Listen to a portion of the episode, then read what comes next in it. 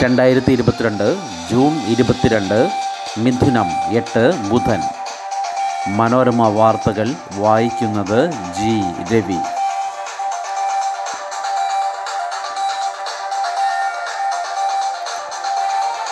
ദ്രൗപതിയും യശ്വന്ത് സിൻഹയും രാഷ്ട്രപതി സ്ഥാനാർത്ഥികൾ.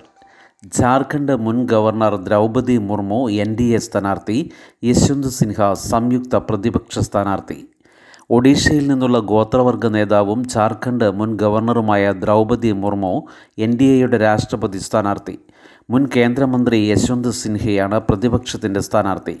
അടുത്ത മാസം പതിനെട്ടിനാണ് രാഷ്ട്രപതി തിരഞ്ഞെടുപ്പ്. വോട്ട് മൂല്യത്തിൽ എൻ ഡി എക്ക് വ്യക്തമായ മുൻതൂക്കമുണ്ട്. ബി ജെ പി പാർലമെന്ററി ബോർഡാണ് ഒഡീഷയിലെ മുൻ മന്ത്രി കൂടിയായ ദ്രൗപദിയെ സ്ഥാനാർത്ഥിയാക്കാൻ തീരുമാനിച്ചത്. ഗോത്രവർഗത്തിൽ നിന്നാണ് ഇത്തവണ എൻ ഡി എയുടെ സ്ഥാനാർത്ഥിയെന്നും അത് ദ്രൗപദിയായിരിക്കുമെന്നും നേരത്തെ സൂചനകളുണ്ടായിരുന്നു.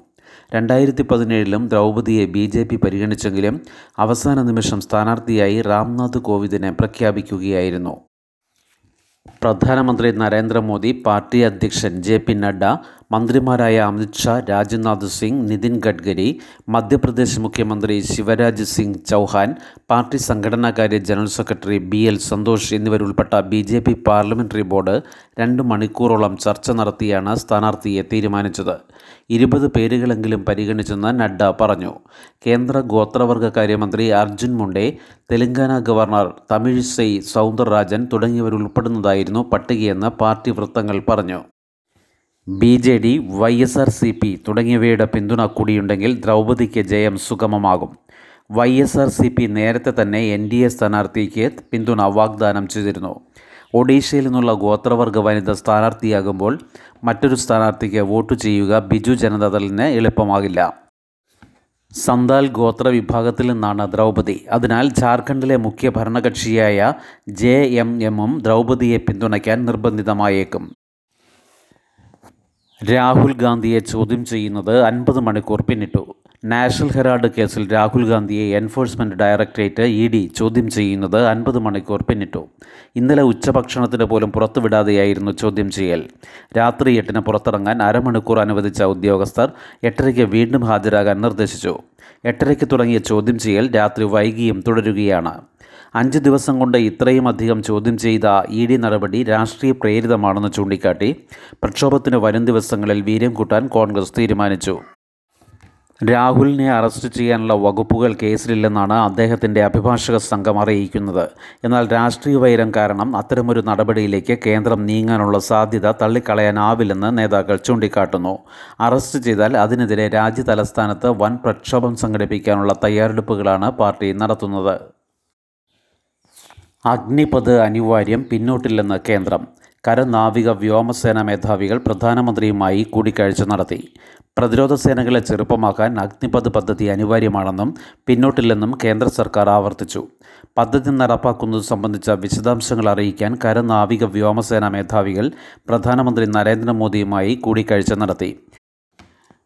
രണ്ടു വർഷത്തോളം വിവിധ തലങ്ങളിൽ ചർച്ച ചെയ്താണ് അഗ്നിപഥിന് രൂപം നൽകിയതെന്നും ഓഫീസർ റാങ്കിന് താഴെയുള്ള സേനാംഗങ്ങളുടെ ശരാശരി പ്രായം കുറയ്ക്കാൻ ലക്ഷ്യമിട്ടാണ് പദ്ധതി നടപ്പാക്കുന്നതെന്നും മിലിറ്ററി കാര്യ വകുപ്പ് additional secretary lieutenant general Anil Puri പറഞ്ഞു.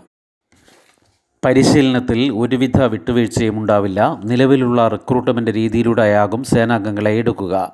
സേനയിലെ റെജിമെന്റ് സംവിധാനവും മാറില്ല. നാലു വർഷത്തിന് ശേഷം നിലനിർത്തേണ്ട ഇരുപത്തിയഞ്ച് ശതമാനം പേരെ സുതാര്യമായ രീതിയിലൂടെ തിരഞ്ഞെടുക്കും. പദ്ധതിക്കെതിരായ തെറ്റായ പ്രചാരണം മൂലമുണ്ടായ പ്രക്ഷോഭം കെട്ടടങ്ങി. പലയിടത്തും അഗ്നിപഥിനായി യുവാക്കൾ തയ്യാറെടുപ്പ് ആരംഭിച്ചു. അഗ്നിപഥ് പദ്ധതിയിൽ ചേരാനെത്തുന്നവർ അക്രമത്തിലും കലാപത്തിലും പങ്കെടുത്തിട്ടില്ല എന്ന സത്യവാങ്മൂലം നൽകണം. U S France Russia China Israel U K എന്നിവിടങ്ങളിൽ ഹ്രസ്വകാല സേവനം നിലവിലുണ്ട്. ഇന്ത്യൻ സൈന്യത്തിൽ മാറ്റങ്ങൾ വരുത്തേണ്ട ശരിയായ സമയമാണ് ഇതെന്നും അദ്ദേഹം പറഞ്ഞു. നാവികസേനയുടെ ഓൺലൈൻ പരീക്ഷയ്ക്കുള്ള രജിസ്ട്രേഷൻ ജൂലൈ ഒന്നിന് ആരംഭിക്കും. പരീക്ഷയും ഫിസിക്കൽ ടെസ്റ്റും ഒക്ടോബർ പകുതിയോടെ നടക്കും.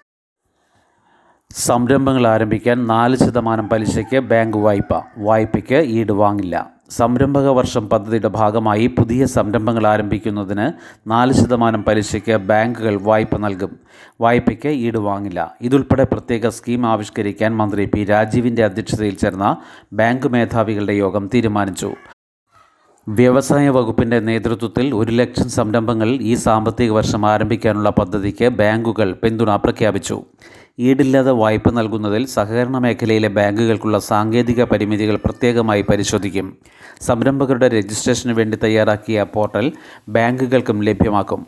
നാല് ശതമാനം പലിശയ്ക്ക് ബാങ്കുകൾ വായ്പ നൽകുന്നത് മൂലമുള്ള അധിക ബാധ്യത മറികടക്കാൻ സർക്കാർ പലിശ ഇളവ് നൽകും. ഉത്തരവ് ഉടൻ പുറത്തിറക്കുമെന്ന് മന്ത്രി പറഞ്ഞു. മുറാട്ടോവിന്റെത് ഏറ്റവും വിലയേറിയ നോബൽ. റഷ്യൻ നോബൽ ജേതാവിന്റെ മെഡൽ വിറ്റ് കിട്ടിയ എണ്ണൂറ്റി എട്ട് കോടി രൂപ ഉക്രൈൻ അഭയാർത്ഥി കുട്ടികൾക്ക്. ഉക്രൈൻ യുദ്ധത്തിൽ അഭയാർത്ഥികളായ കുട്ടികളുടെ പുനരധിവാസത്തിന് പണം കണ്ടെത്താൻ രണ്ടായിരത്തി ഇരുപത്തിയൊന്നിലെ സമാധാന നോബൽ ജേതാവ് ദിമിത്രി മുറട്ടോവ് സ്വർണ മെഡൽ ലേലത്തിൽ വിറ്റു. കിട്ടിയത് റെക്കോർഡ് തുക പത്ത് പോയിന്റ് മൂന്ന് അഞ്ച് കോടി ഡോളർ അതായത് എണ്ണൂറ്റിയെട്ട് കോടി രൂപ.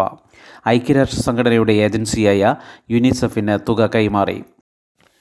ഡി എൻ എയുടെ ഘടന കണ്ടുപിടിച്ചതിന് ആയിരത്തി തൊള്ളായിരത്തി അറുപത്തിരണ്ടിൽ നോബൽ പങ്കിട്ട ജെയിംസ് വാട്സിന്റെ സമ്മാനം രണ്ടായിരത്തി പതിനാലിൽ ലേലത്തിൽ വെച്ചപ്പോൾ കിട്ടിയത് നാൽപ്പത്തിയേഴ് പോയിന്റ് ആറ് ലക്ഷം ഡോളർ അതായത് മുപ്പത്തിയേഴ് കോടി രൂപ. ഇതിനു മുൻപത്തെ റെക്കോർഡ് വാട്സിനൊപ്പം നോബൽ പങ്കിട്ട ഫ്രാൻസിസ് ക്രിക്ക് രണ്ടായിരത്തി പതിനേഴിൽ തന്റെ സമ്മാനം ഇരുപത്തിരണ്ട് പോയിന്റ് ഏഴ് ലക്ഷം ഡോളറിന് ലേലം ചെയ്തിരുന്നു. ഹെറിറ്റേജ് ഓപ്ഷൻസ് എന്ന സ്ഥാപനമാണ് മൂന്ന് ലേലങ്ങളും നടത്തിയത്. പത്രക്കാരൻ ഭായിക്ക് ഫുൾ എ പ്ലസ് പഠനത്തിനൊപ്പം പത്രവിതരണം ചെയ്യുന്ന ബംഗാൾ സ്വദേശിക്ക് എല്ലാ വിഷയങ്ങൾക്കും എ പ്ലസ് അമ്പലപ്പുഴക്കാർക്ക് ഇന്നലെ വരെ അഭിനാഷ് ഛത്രി എന്നാൽ അതിരാവിലെ പത്രമെത്തിക്കുന്ന ഭായി ആയിരുന്നു. പ്ലസ് ടു ഫലം വന്ന വാർത്തയുമായി ഇന്നത്തെ പത്രം വീടുകളിലെത്തുമ്പോൾ വിജയികളുടെ ചിത്രങ്ങൾക്കൊപ്പം ഈ ബംഗാളി പയ്യന്റെ ചിത്രവുമുണ്ട്. അഭിനാഷ് ഛേത്രി ബംഗാളിലെ അലിപൂർ ദുവാർ ജില്ലയിൽ നിന്ന് കേരളത്തിലെത്തി മലയാളത്തിൽ പഠിച്ച് പ്ലസ് ടു പരീക്ഷയിൽ മുഴുവൻ വിഷയങ്ങൾക്കും എ പ്ലസ് നേടി. അമ്പലപ്പുഴ കെ കെ കുഞ്ചുപിള്ള സ്മാരക ഗവൺമെന്റ് ഹയർ സെക്കൻഡറി സ്കൂൾ വിദ്യാർത്ഥിയാണ് എസ് എസ് എൽ സി പരീക്ഷയിലും അഭിനാഷ് ഫുൾ എ പ്ലസ് നേടിയിരുന്നു.